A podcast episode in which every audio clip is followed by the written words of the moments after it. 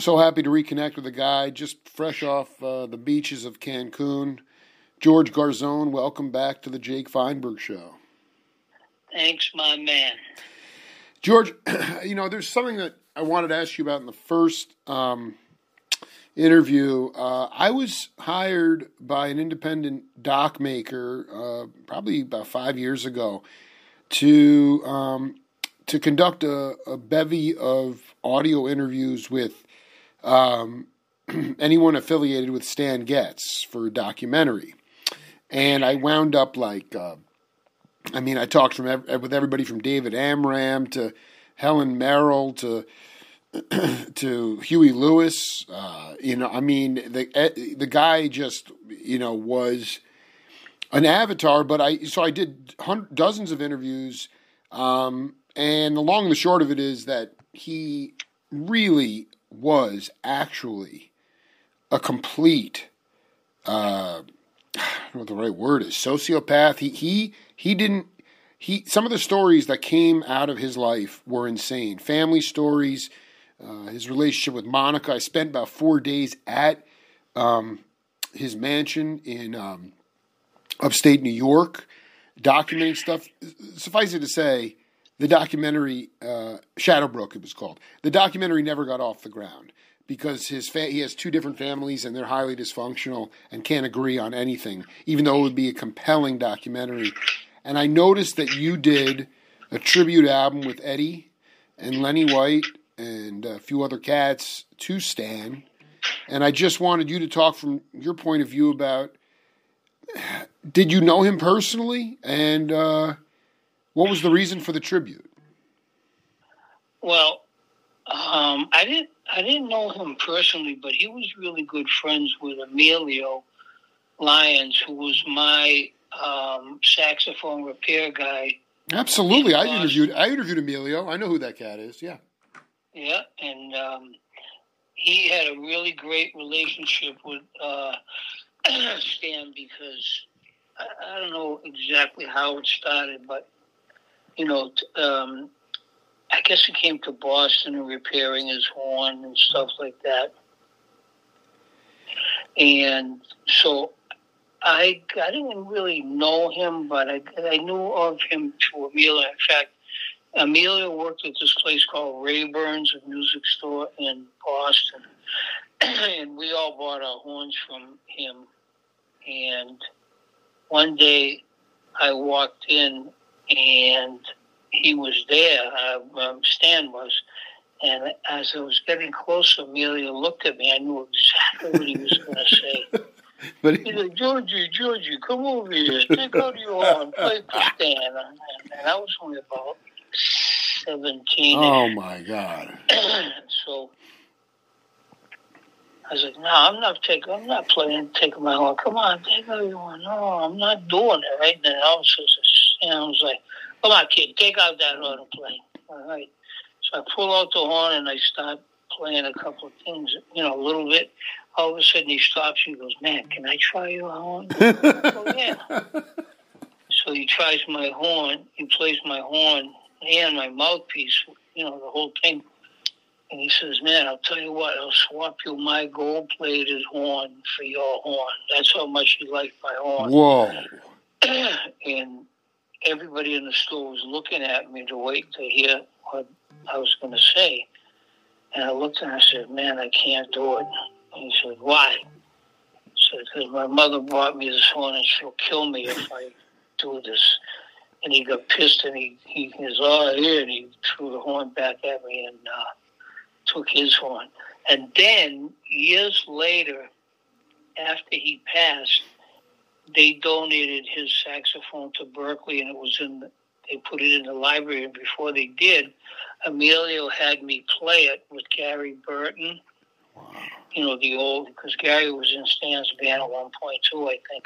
With with and, uh, with with Joe with Joe Hunt. Yeah. Yes. Yeah. yeah. And this is so. They did. They did like a dedication, and the whole Stan Getz family came, and I played the horn. And then when I played it, I realized why he wanted to swap my horn, because I don't think this horn was as good as his. as mine. So, of course, I mean the guy was such a schemer. I mean, I'm talking like this guy.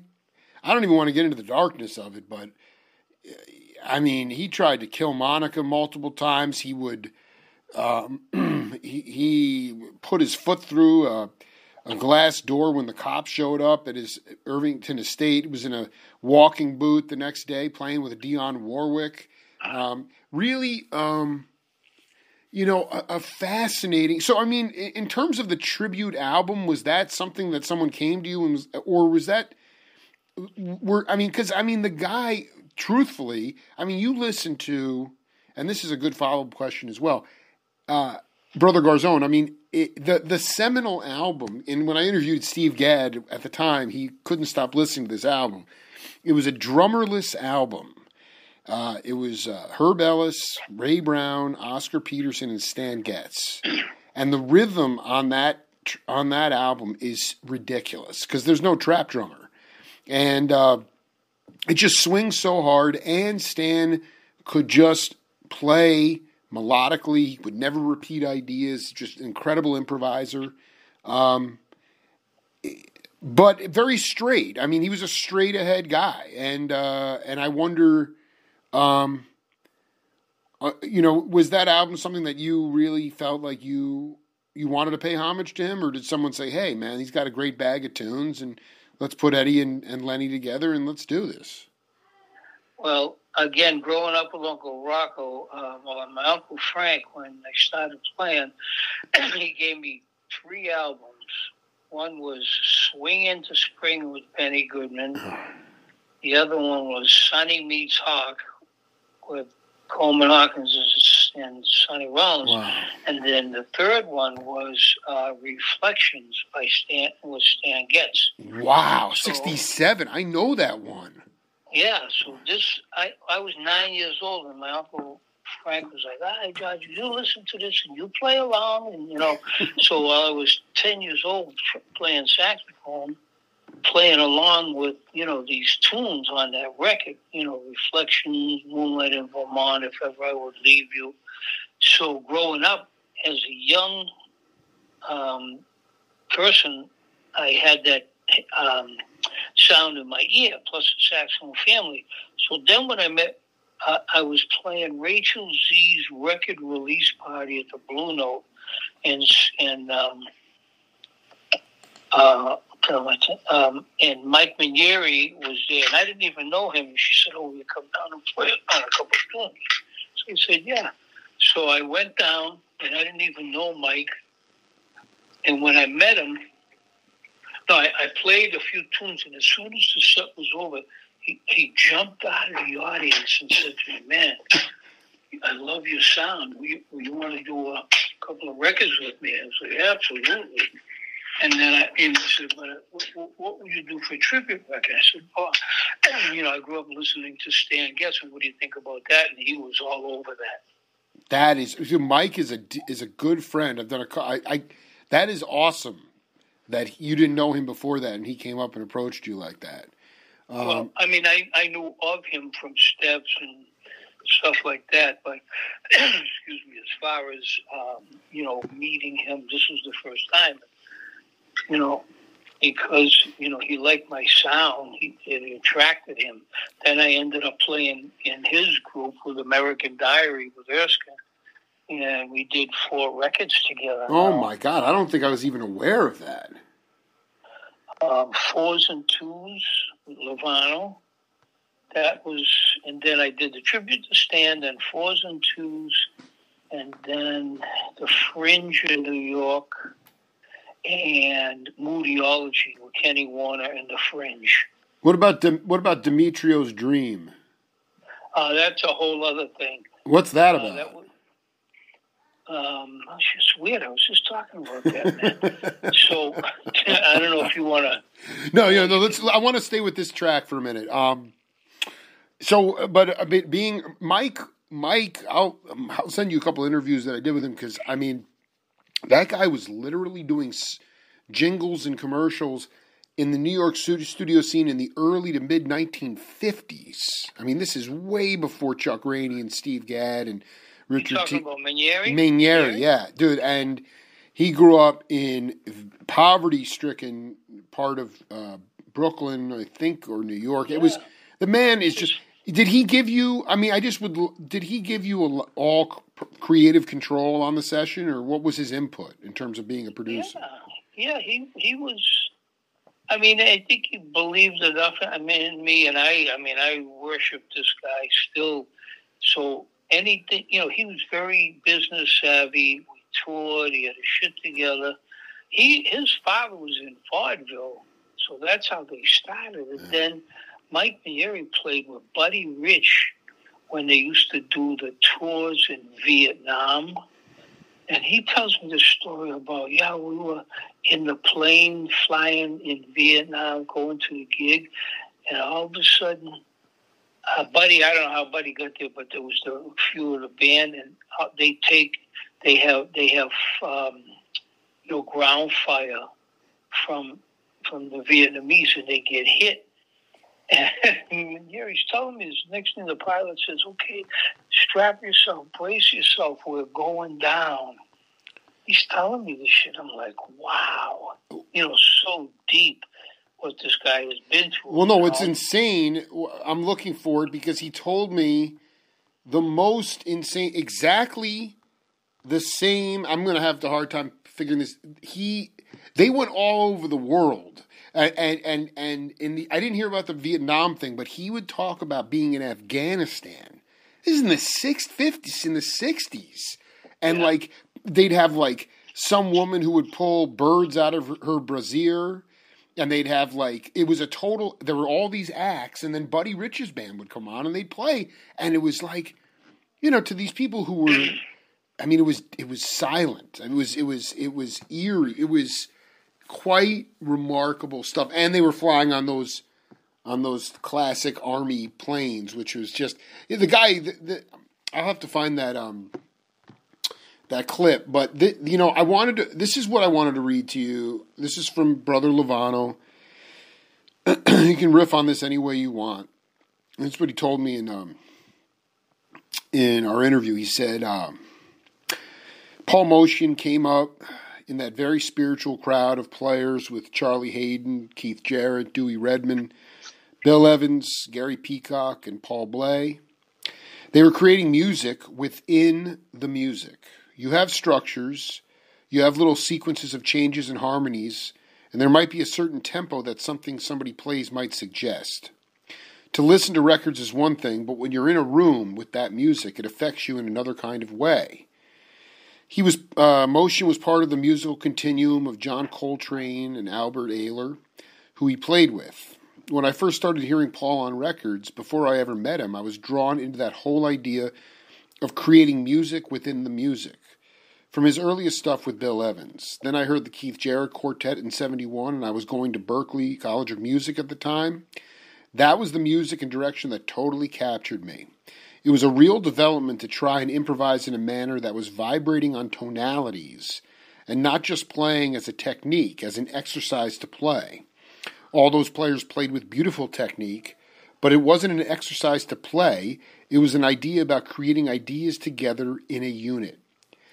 And that to me encompasses so much of your work with the fringe. I just wonder, you know, Uncle Rocco and those guys, I mean, eh, you know, the Benny Goodman record, I mean, that stuff is is, is great. I mean, it, it, it has its place, but the the stuff that I guess it would be, I mean, I don't want to say playing in the crack, so to speak, but it's that idea of playing music within the music. It's this full conversation turns into just a sheet of sound. And I just, do you remember where, did that come from, you know, just being around your peers, playing hours in the combat zone? Do you, do, can you just talk about your concept of creating music within the music, you know? Well, I mean, growing up in a musical family, these people were so into it. um, they just they just had a pure light about what it was, and it was so crystal clear about if you did this or you're gonna do this, that you know, this is what you're going to do. So I just grew up, you know, playing. Then I went to Berklee, and then I met Lovano, and I met all these cats that were really into playing. And it was it was just something that we did. There wasn't any doubt in our mind if we were going to do it or not. A and then B, you know, meeting the right people like Lovano, then meeting the Fringe and Gullotti and Appleman, and all these things that happened were almost meant to be because we were so positive about playing. You know, am, am, I on the right track? Or? Dude, I'm. Lo- I'm no, it's perfect. I just, you know, to me, like at that time, I mean, you go back and listen to album like Morning Star, Keith Jarrett, seventy one. I mean, at that time, that was incredibly progressive uh, music, and and yet those cats were making a living touring domestically, being able to sing for their supper, and you guys were like I just the mindset to me is so fascinating to say I'm I'm around all these players and we want to invent new form or new structures or just new musical vocabulary. And I don't know I mean it's just the idea of, of being able to say hey you know we're going to be able to make a living doing it. I think that that's the most important thing um, did you at that time, even in those early years um, after Berklee, were you taking um, uh, gigs? Was there a point in your early career where you were having to take, you know, bar mitzvah gigs, funk gigs, just because they paid well? Or do you feel like, for the most part, you've always been able to play the music you've wanted to play and, and get paid to, to do it? Well, I grew up. Um, I grew up playing weddings, you know, so that was ongoing. And then um, I went on the road with Tom Jones, and I came back, and it was, you know, Boston was. It's not like New York. There's really nothing happening except, you know, playing these weddings. Then I got the gig at Berklee, and and I always felt protected by Berklee because it was such a good job, you know. So teaching at Berklee and playing the weddings allowed us to play the fringe and go ape shit and not have to worry about, you know, this is this kid gonna, you know, be right. a week's pay. Mm-hmm. You know, so um, just you know, doing what we did, those two things allowed me to do this other thing, and we were just. I mean, really, we were just following the music. It wasn't like, oh, let's do this and we're gonna, you know, to make this happen. We just kind of went for it. I was always around cats that were, you know, knew what was going to happen because they were just doing it, you know, like following the music. I'm glad that you brought that up because you followed the music and wound up connecting with a guy who I interviewed uh, a few years ago. But I was just delighted, and I think I might have even seen you with him. How, please tell me how you connected with Bob Weir? Um, one of my students, Kenny Brooks, a great tenor player who studied with me at NEC. Uh, years later, you know, in New York, blah blah blah. He's out playing, he's coming to Boston, and he, I said, he's, I said, hey, Ken, hey, no, I'm going to be in Boston. You want to come to the gig? I said, yeah. He said, bring your horn. Dave, um, Bob wants you to sit. I'm like, what? yeah, bring your horn. It's a jam band. I didn't know what the fuck that meant, you know? Yeah, no. and so I get to the front door at the at the auditorium. I don't know. I forget where it was. Really big place downtown Boston. I couldn't even get past the front door because they wouldn't let me in with the saxophone. I said, "Look, Bob Weir asked me to sit in. Right. well, you can't come in with that. And they didn't hadn't made the connection yet. Then all of a sudden I hear, guys, on, what are you starting shit? and, and it was this one of the top security guards of this um, uh, geez, I can't remember the name of the place. Downtown. Was it, well, no, I think it was at the Orpheum, right? Yeah, yeah, yeah dude. I was, dude, was, Garzone. Dude, I want to tell you something right before you go on. I was at that show. I was at BU thing, and dude, the I, the one thing that I walked out of that show saying was that sax. I mean, I I mean, I, I Ratdog was cool. I was like, that saxophone player is insane. That's the one thing that I came. I cannot believe because it was packed. That show was mobbed. Yeah.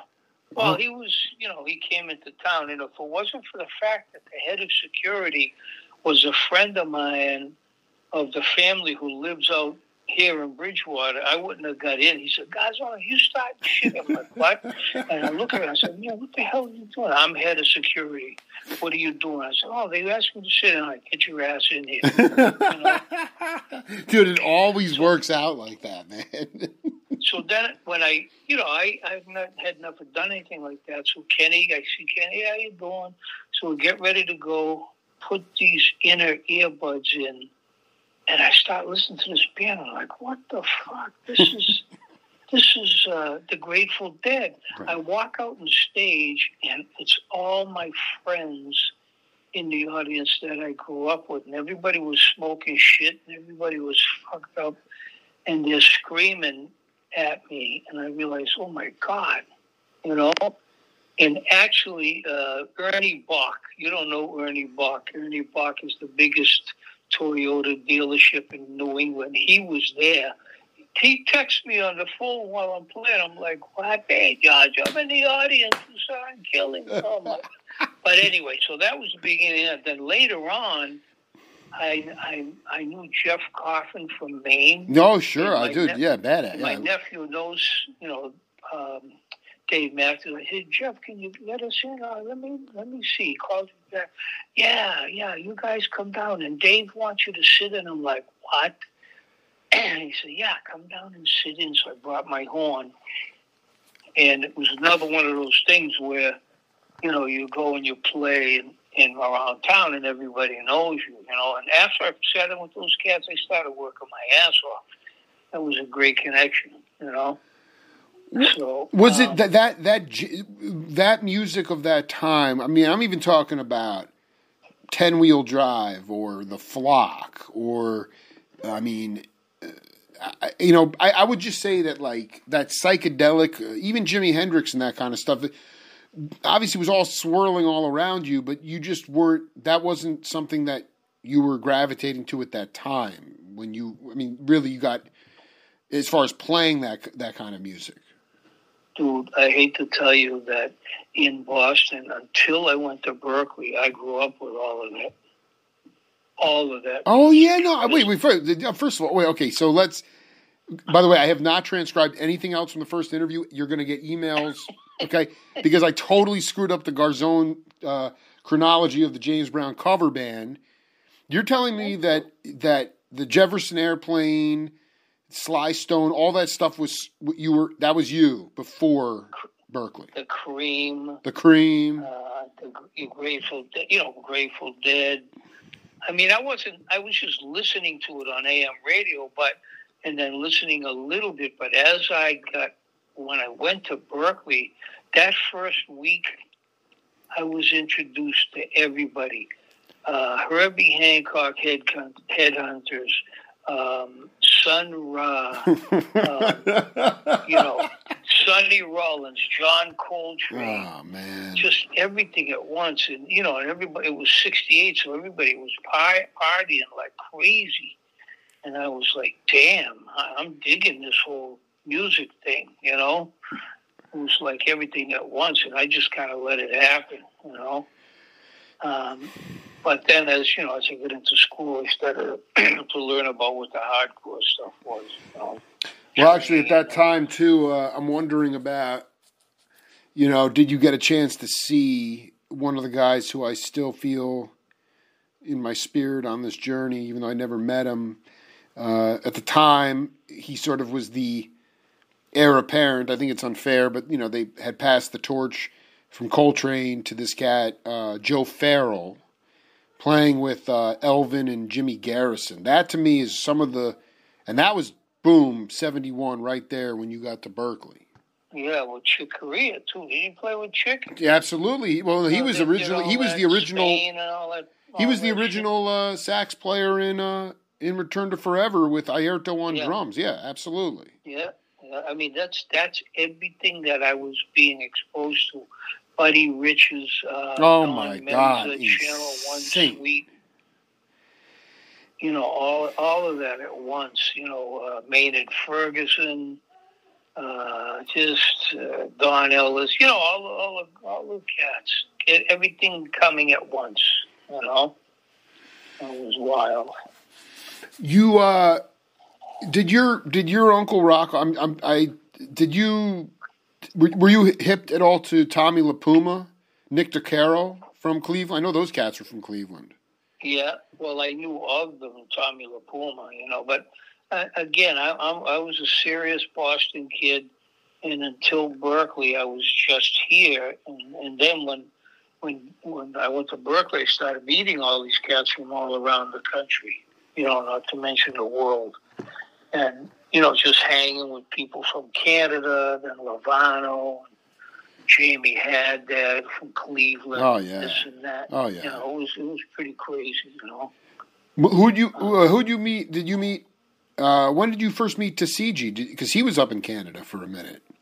Yeah, that wasn't until Moses when I was when Moses moved to Boston, and then years later, um, we were both teaching at NEC, and um, uh, you know he he kind of came on the scene. I, I remember going to see a concert at the um, The Middle uh, East.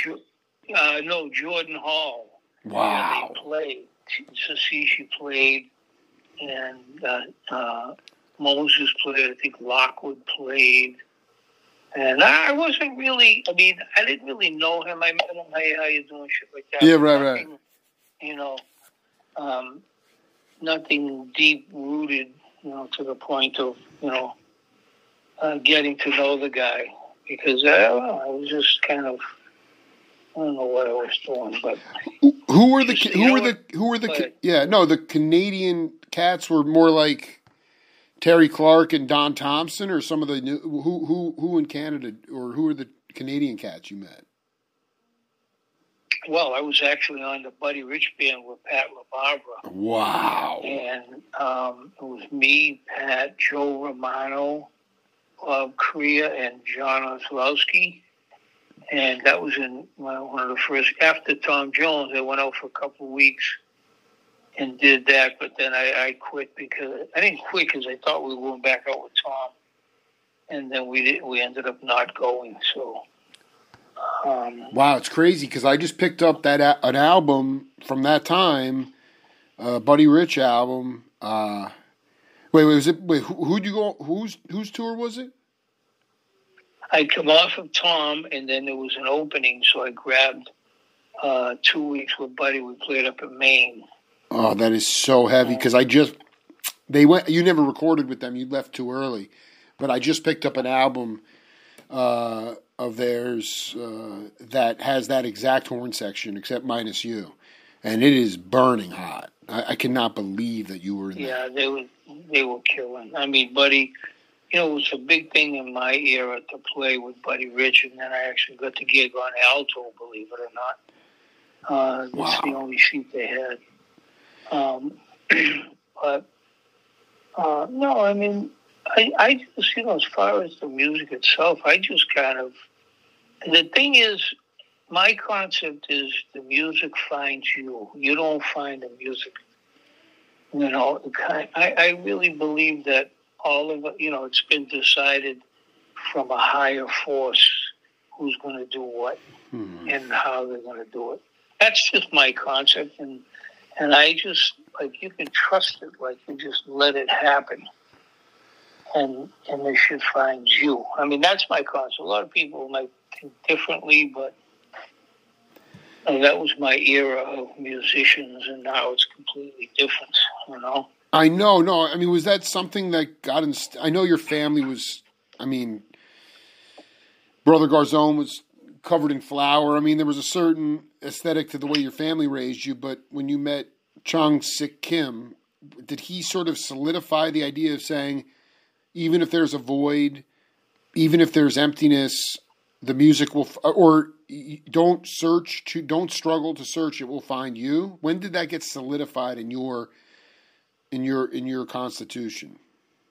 Uh, I, just, I think I just knew it all all all the time. Wow. You see, when, when we were in school or when we were coming up, there was no like, oh, I've got to find the music and I have to search. You just did it, you know, and um, Right. there was no like, what's the way? Because the way is while you're doing it. You know what I mean? And it's and and when I met, I mean, I knew in my life going way back to kung fu, I knew that somewhere I was going to end up doing this kind of a thing, and then I did when I met him. But he just helped solidify the like the strength in myself. You know, like I didn't need to believe in anything because I was just going for it. I mean, that's what the '60s was about. You know, hippies and all that shit. Just go for it. You know, and meeting him was, I think, part of the road trip. You know, You know? I no, it's so beautiful. I mean, so uh, genuinely though, I mean, obviously you have, in, you're entrenched at Berklee. That concept of what you're talking about, which is an incredibly, I don't know what the right word is. I don't want to say zen, but it is something of don't force it, stop looking for it. It will come to you through pre predetermined thing. With kids, especially, I mean, my daughter's about to go off to college, and I don't even. I mean, there's just insanity when you get some of these younger cats who, let's face it, probably had, didn't have the same experience as you did growing up as a kid. You were already a kind of a seasoned bandstand cat, you know, when you got there, even though you still had a lot to learn. How do you try to get that point across uh, to cats that are pushing, that are trying to control and grasp and lunge and seek what they want? They're trying to seek everything out because they they don't necessarily have a disposition to say, well, this is what I'm meant to do, and I'm going to let it come to me. I just tell them to chill out. let's get some. Let's get some some whiskey and just just have a couple couple stiff. I mean, what does that mean? Chill out, like because I think in some ways, if cool the fuck out. you know, these young kids they think there's some kind of Hollywood in this shit. You know, right, and it, it it's you know like with you know, like we said before with the internet, Facebook and Twitter and blah blah blah. They think if they get on there, then they are famous. You know, and, but they're not listening to what they sound like. They're just kind of going in there. And it's that's how it is now. They feel if you buy a saxophone, you have a nice case, you have a cool strap, no matter what you sound like, you're a musician. I want to stop you right there because I I know what you're saying. You're telling me that cats that get into Berklee College of Music with a, a, a genuine love and drive to I don't care if they're into facility or technique. You're telling me that that's true. That that's that's TP cats that are going to Berklee College of Music really feel that way. Oh, you know, the, the, the, they have 200 singers that came in last last September, and everybody's looking for American Idol. Right. And I, I, I get it, I get it, but it's just a platform for them to be seen. You know what I mean? I mean, plus, you know, I mean, they're into it. The people, you know, come to Berklee. I mean, you're dropping sixty-seven thousand a year. You better be into it. You know, um, so they're come they're coming because they want to learn, but they also have this vision of becoming famous. You know, like what's her name? I just saw her on TV. Um, you know, the famous singer. She's like a oh my god. Is it Taylor Swift? Yeah. Yeah, yeah, yeah, yeah. Oh God, kind of yeah. thing, you know, and shit like that, and uh, you know, uh, what's her name? Um, oh my god, I'm tripping. Tony Bennett and. Uh, Oh, oh, Lady Gaga, yeah. Yeah, you Yeah. know, it's like, and I get it. It's like it's like us wanting to sound like Coltrane, but a completely different track, you know. and the thing is, um, uh, Jake, you know, like you can't say shit because you know, every you know, like sometimes if you open your mouth, you end people's careers. So they just come in, they're willing to pay that money. I mean, a lot a lot of these kids come from they have to come from well-to-do families because not everybody gets a scholarship. Right.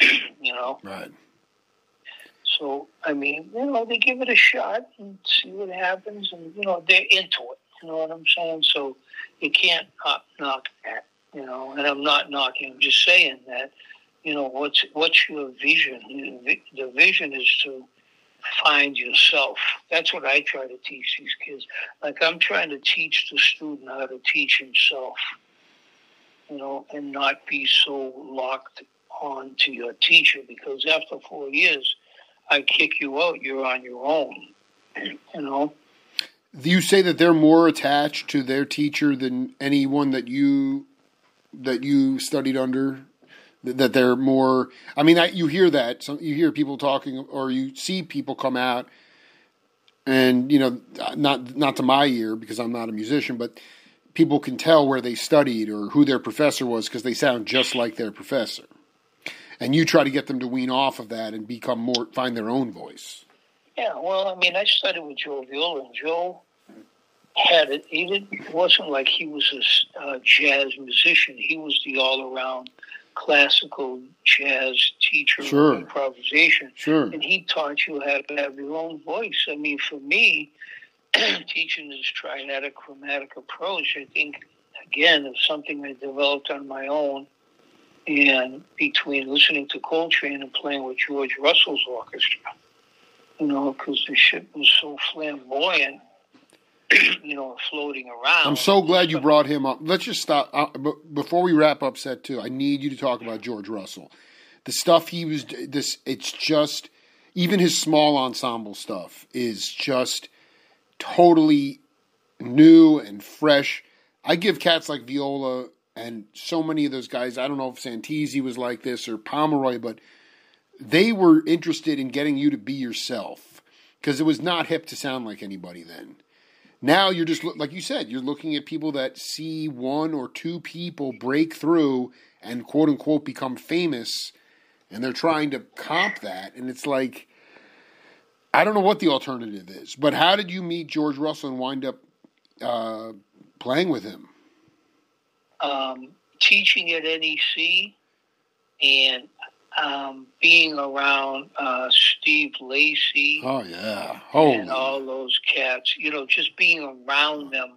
And these cats talk, and I like I told you, we used to play at Michael's, which is right across the street from NEC. So Jaki Byard, Miroslav Vitous, they were all teaching there, and they they'd come in weekly to hear us. So you know, people talk about this now. Oh man, go hear the Fringe. They play every week. And then I don't know how I met George, but I, I guess the kids were talking, and, and George was like, "Hey, George, you want to come down and you know play play with us?" And somehow he heard me, and we became friends. Well, because we were on the faculty, and then he asked me um, to play on the recording of the African Game. Yes, yes, yeah, yeah. No, I just like yeah. Oh, yeah, incredible record. Yeah, it's we rehearsed for six days, and and then we did the recording on the Saturday, and he got a grant to do it, and he got us.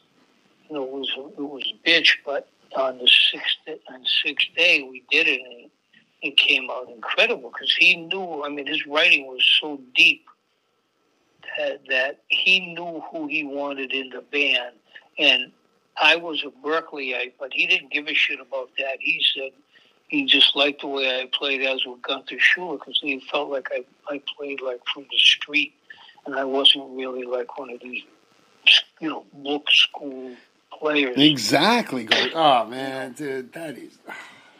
Um, but I think I really credit the, now. Just recently, I realized that being around George Russell and his Lydian chromatic, just the, you know, every note every note is everything. You know what I mean? It's versus you know it goes this way, and I really think that between Train and he, that I was able, I came up with this thing that was shot into my mind. Mm.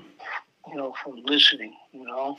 Well, how how many years after did you come up with your um, your theory? Was it in the '90s, or, or when you actually put it on paper and sort of I don't want to say codified it, but you know. Well, we we recorded that thing in '84, and then it wasn't until about the late '80s that I was figuring this shit out on the blackboard, Jake, because I'm looking at, you know, I put major triad, minor triad, augmented advance. Like, wait a minute. All this shit is the same. A major triad is a minor triad inverted, and a minor triad is a major triad inverted and augmented comes from the major third and diminished comes from. I said, wait a minute, they're all created equal you flip them around. You know, wow. and I'm figuring this out in front of the kids, and they think like, "Oh, this motherfucker really got his shit together." And I'm looking at it as, as spellbound as they were, because I'm looking at it on the board, realizing that when you flip these things, they're the opposite. Now, technically, in the classical world, these kids used to bitch at me because I wasn't right.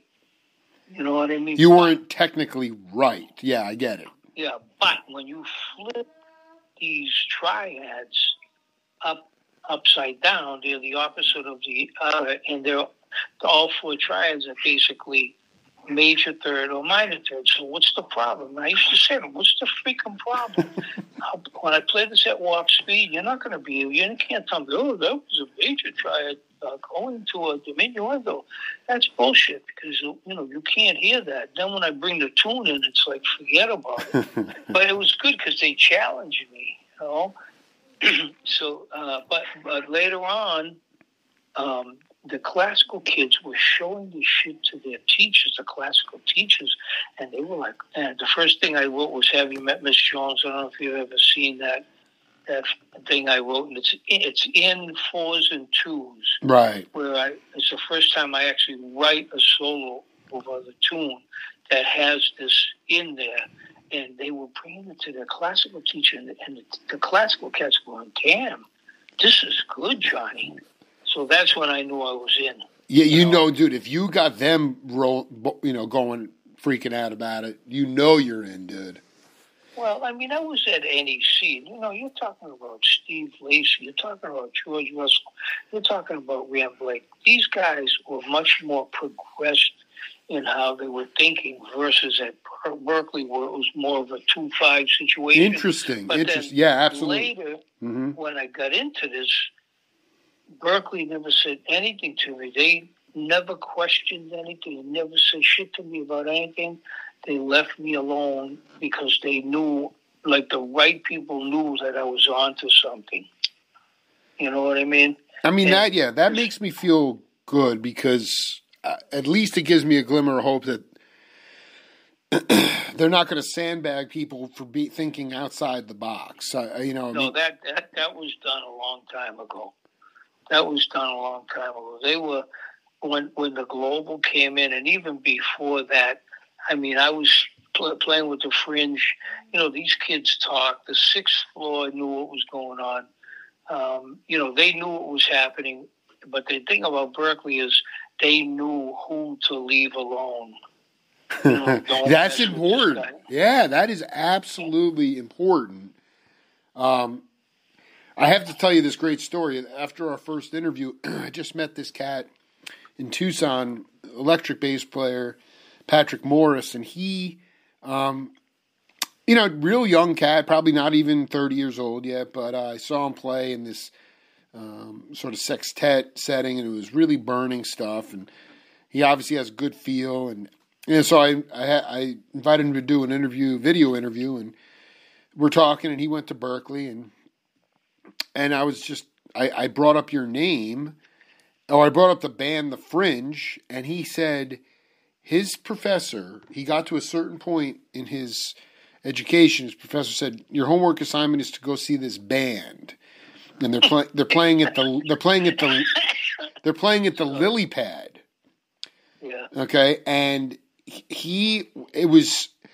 It was. uh Well, I'm just trying to think of it this the way you got hit in the face with all this music when you know headhunters mahavishnu when you got to Berklee and it was just it, he had not really been exposed to something in a live context that was this much of a behemoth and it he literally it just blew him away. He went as much as he possibly could.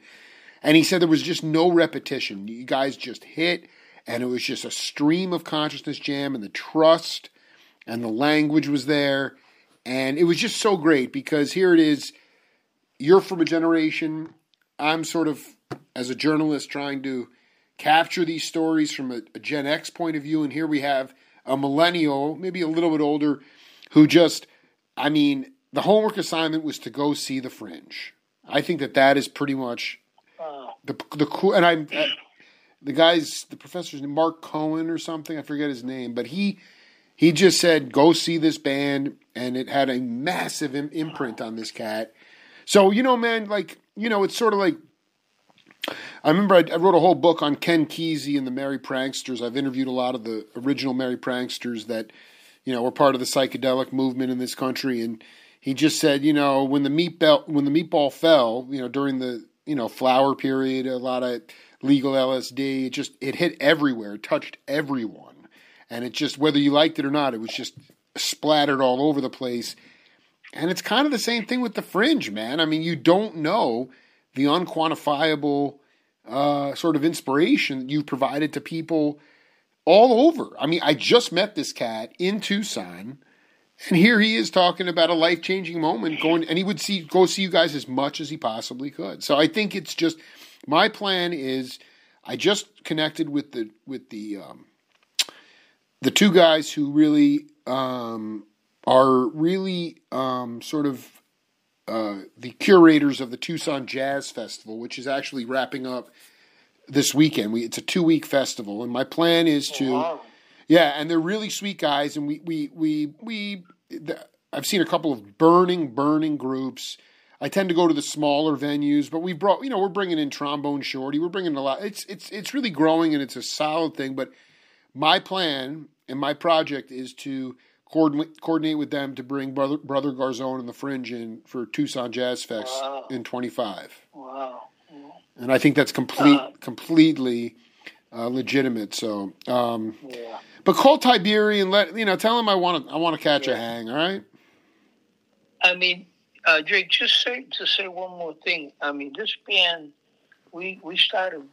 We got together in '72, and we never stopped. We started playing weekly at 1976, and other than like the MJQ or the Rolling Stones. There's By hand. group that's ever stayed together that long. In fact, when I'm what blah blah blaring on the no. mic, even in, at small. I and I say to the people, I go, yeah, we play up in Boston. We've been together 50 years. I look at us as the Rolling Stones of jazz. And, and they get it because there's no band. I mean, bands bands interchange, but there was only one or two times it interchanged. One was a was a move, and the other one was a death, and the band is still going. You know, so and and the kids were the kids have been listening to us since we started playing in '76. Every week after going to school, you know, coming down to check the band out. You know, so it's almost part of the Berklee um, upholstery to come in here the band. And then one more thing, I promise when I was playing with Tain about a month ago, I said, we played duo. I said, Jeff, do you think I'm doing the right thing? You know, keeping the band together, playing this cuckoo music. And he looked at me and said, we need you to do this. It was like, wow, like a wow, you know. Dude, it's my goal in this this calendar year. I love keep put. He's absolutely correct, and I love seeing the dates come up. I'm gonna come see you maybe on the East Coast if you guys got some. Just keep promoting the gigs you got. But my plan is to bring the Fringe to Tucson for 25, Tucson Jazz Fest. Wow, that'd be awesome. Yeah, and you should keep doing it because you know what? Uh, there's nothing like it, and I think it's. I mean, if you guys are still getting off on it, then what? Then obviously you need to keep going because it's going to keep inspiring people. And there's probably just so many people you don't even realize that it's inspired. So yeah. Anyway, man, let's uh, you know, let's stay in touch. It's just been a, such a high honor to talk to you again, and um, you're a cool, you're a cool cat. I'll I'll bust um, I'll bust Tiberius nuts and see if I Bust his nuts to and see what his deal is. You know, I don't. You know, but we'll we'll, we'll take it one step at a time, brother. Yeah, we, but don't, it's not a personal thing. It, it's just when football's on, forget about it. He hated the Patriots. I had to listen to that because he's Yo, go Lions, guy. baby. Just tell. I mean, dude, we listen. I Tiberi, man, I that guy is legend. If it happens, I can't wait. If not, we'll just do another set. Yeah, all right, we- we'll figure it out. All right, man. Good to hear All you, right, brother. You Take it care, easy, man. Be cool. Bye. Bye. Bye.